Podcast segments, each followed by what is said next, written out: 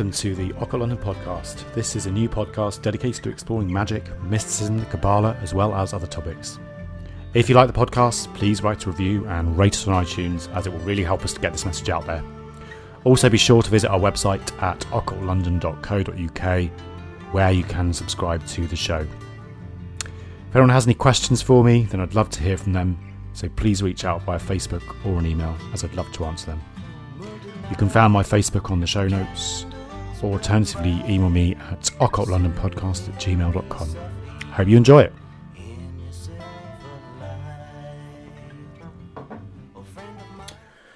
As we've seen in the last few episodes, we have been talking about the temple. Uh, we looked at the symbolism and significance of the items in the temple, so things like the pillars, the altar, the banners, etc. Um, and then we've also been discussing the ceremonial robes and different things of the magician, so the you know the meaning of the things that the magician wears in the previous episode. In this episode, I wanted to talk about something pretty special within the Western mystery tradition and most magical traditions as well, which is the magical ring or the ring that the magician wears. This is something that, you know, magical rings are, you know, pieces of jewelry that have been purported to have sort of supernatural properties or powers. You know, we see them in many cases in fairy tales, mythology, and them having this power to give the wearer special powers, so including things like invisibility, immortality, endless wishes. In mythology, we have examples such as the Ring of Sigurd, who was who was stolen from the dragon Fafnir. Um, we have obviously the ring in Lord of the Rings, which everyone knows about. There's the Ring of the Nibelung. We also hear of actual historical rings that were meant to have conferred power on the individual. For example, uh, Plato in his Republic talks about the story of the Ring of Gyges, which confirms invisibility on the wearer. And Josephus also tells a story of a magician known as Eleazar, who uses magic to exorcise demons in the presence of Vespasian using a ring. But what lies behind this? Um, well, there's lots of different reasons why you would you would feel that the the finger would be a particularly powerful place or a kind of a symbol of the the magician's power. Um, William Gray, who's an excellent, you know, very interesting magician to to read some of his work, um, and he talks about how it's likely it's our opposable thumbs that is the kind of unique mark of humankind, since they have enabled us to essentially evolve and you know start creating tools etc and he says basically you know humanity has essentially built itself with its own hands. Um, and you know we wouldn't have been able to build any temples we wouldn't have been able to anything with our hands. So therefore the idea of having a, a ring on your ring finger is is very much or index finger usually is very much relevant to this concept of willpower and creation and pointing. It's like this is what i will do. And so from that perspective it's very much associated with kings and rulership. Um, as i said usually worn on the index finger of the right hand and it symbolizes this kind of directive drive and the true will the index finger is known by this name because it points and directs and Gray says this on the following. I just wanted to quote quickly. It should be worn on the right forefinger and signifies our own marriage with the Eternal One. We must literally put our hand out towards God with perfect faith that it will be taken hold of and we shall be led in the best way for us. The action is not unlike that of a child holding up a finger trustingly for an adult to grip while the child tries to stand or walk. The ring is held above the head with the left hand, and with eyes closed, the right hand with extended forefinger is raised slowly towards it. It should be felt that we are reaching as far as we can out of ourselves towards the highest power, while we ask to be taken in hand and guided aright in the path we have chosen. As the ring slides down our finger, it should seem like the answering grip of the divine hand. So magical rings are usually personal for the magician. Um, you know, so they normally would be metal with a particular stone. So it could be something relevant to the actual magician themselves, with something carved on it as well. Um, the actual design itself is less important than what it actually represents because it represents to the magician this relationship he has with he or she has with the divine and also the eternal. So it's this concept of this encircling divine will, Chokmah Chesed and Chod, would be relevant from the tree of life perspective, and it's enclosing upon your finger that that divine power. So when you put on the ring, you're very much almost like plugging yourself into that power, um, that higher self. As A.C. Highfield puts it, this is my will, which I believe derives from the deity expressing itself through me. This is my will, which I believe derives from the deity expressing itself through me. So, in effect, this ring really means this kind of uh, concentration of cosmic forces through ourselves, and they focus it in on a single finger. So, it's almost like a laser or a lens that kind of draws all that power into the finger. And you see this concept in Christianity. So um, some some traditions of Christianity they actually have the four fingers and the thumb on the right hand were specially consecrated, as they were meant to hold the sacred host, which was believed to be the body of obviously Jesus Christ. So after words of consecration are spoken, so they would actually kind of honour and bless the actual fingers using kind of holy anointing oils and and etc and bishops still wear rings, um, and the and the Pope still wears a ring called the Fisherman's Ring, which is personal to him and, and defaced after death.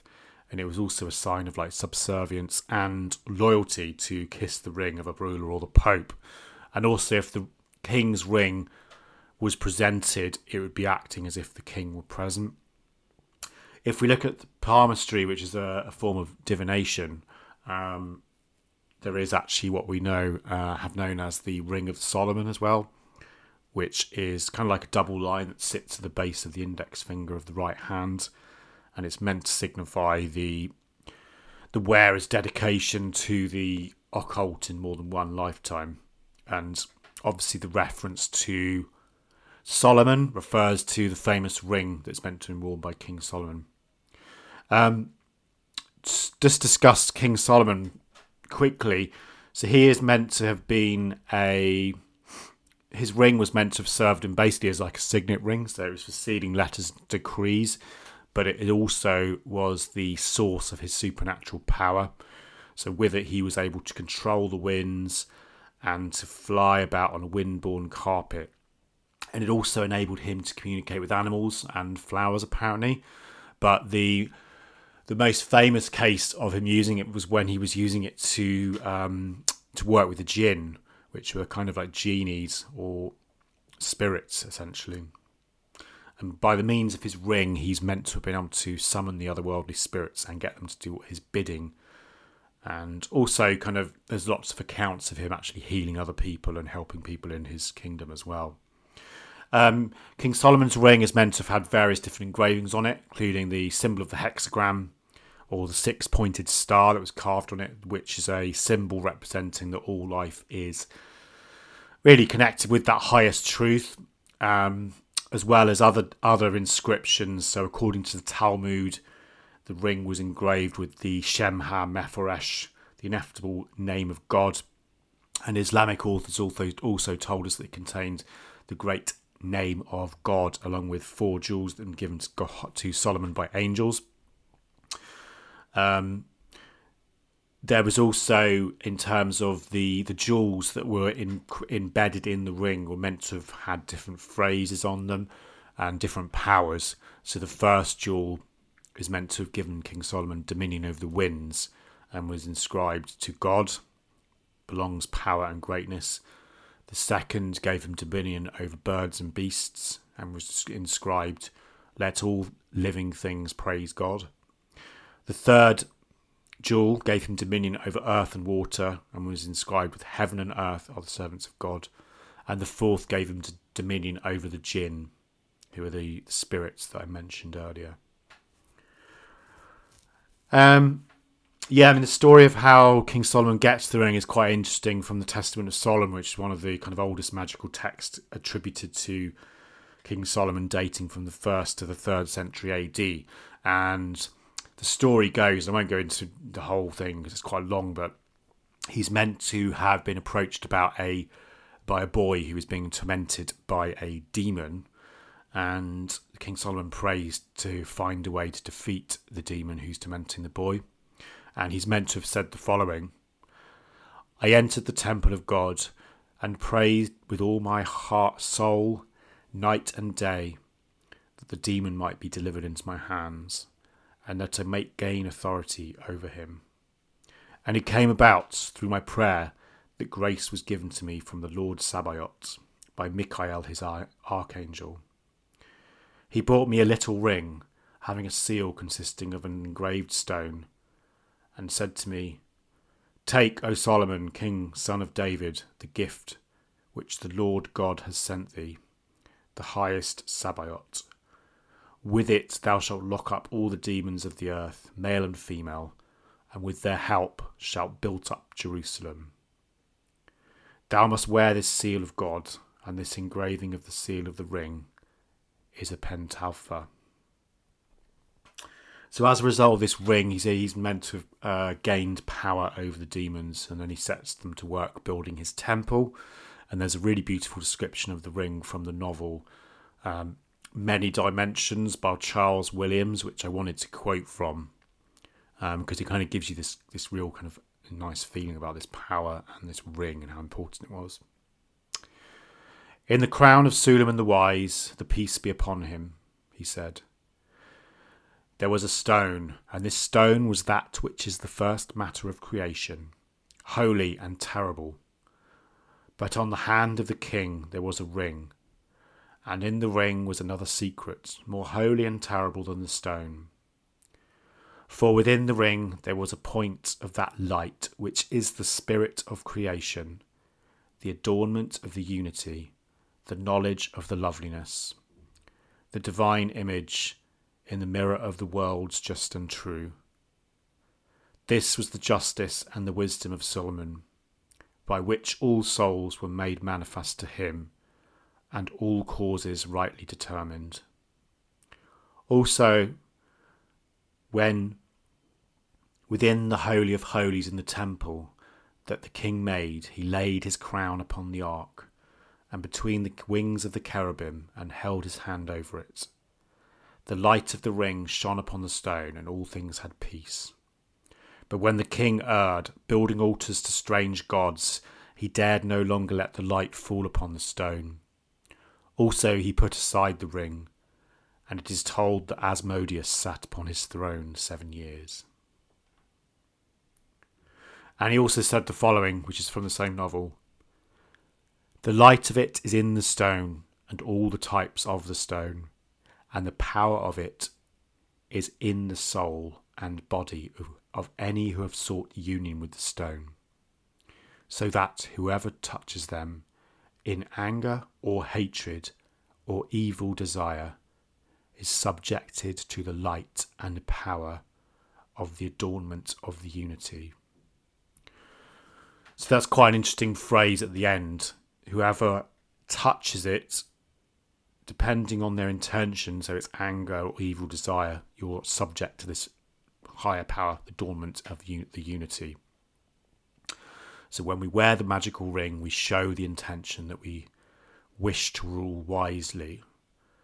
Um, but if we obviously ignore it and do not, then you know you get this concept of um, almost like pendulum, really. So it will swing so you'll go, it, will swing backwards and you'll feel the, the power of really like adjustment. So this is very kind of relevant from the Kabbalistic tree of life. If you have Chesed and Geburah, so if you go one way, it's got to swing the other way. So everything will be adjusting, which is why it's important to have this balance in the middle with the middle pillar.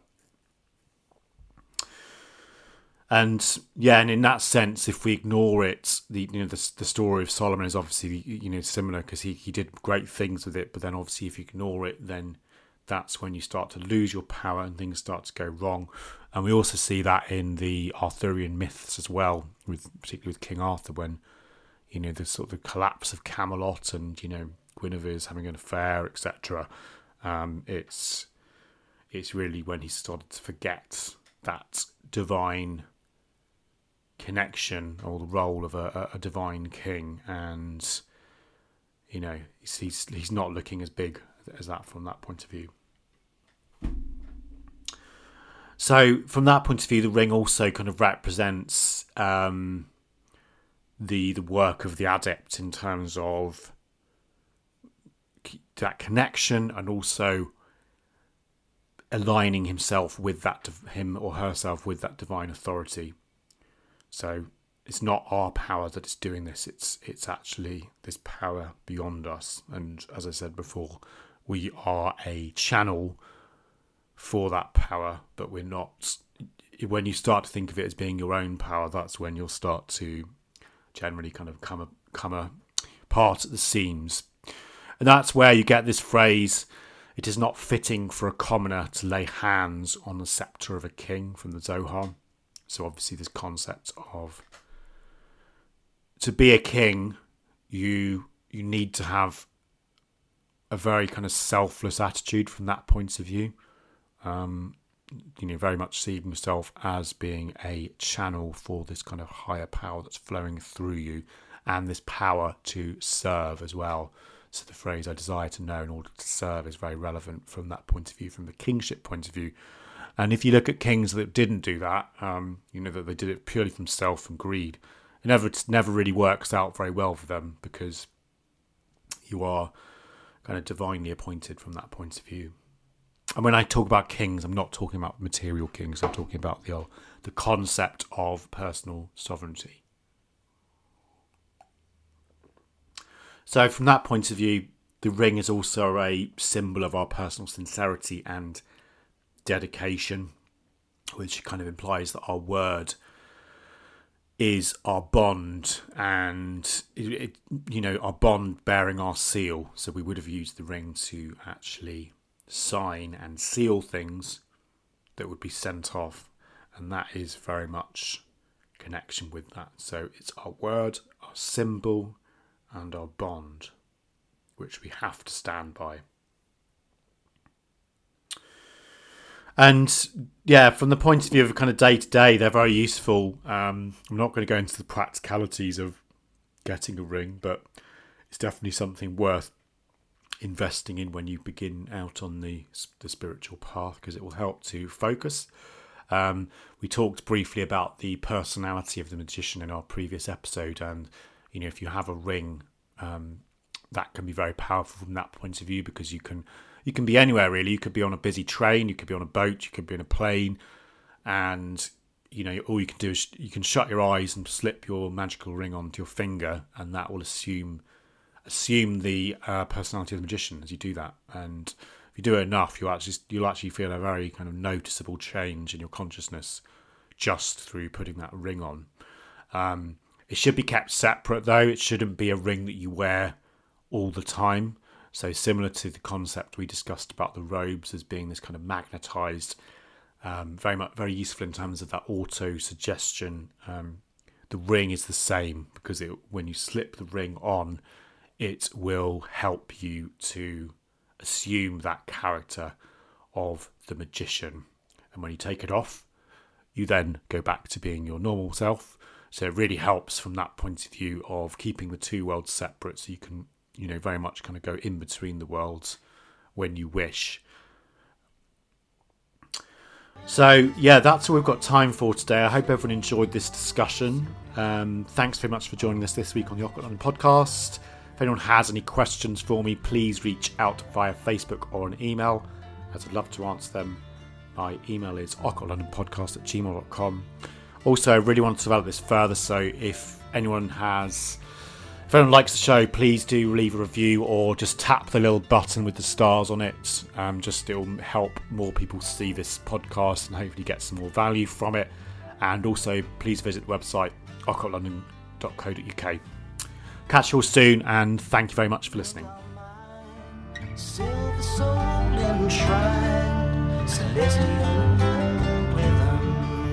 Starlight.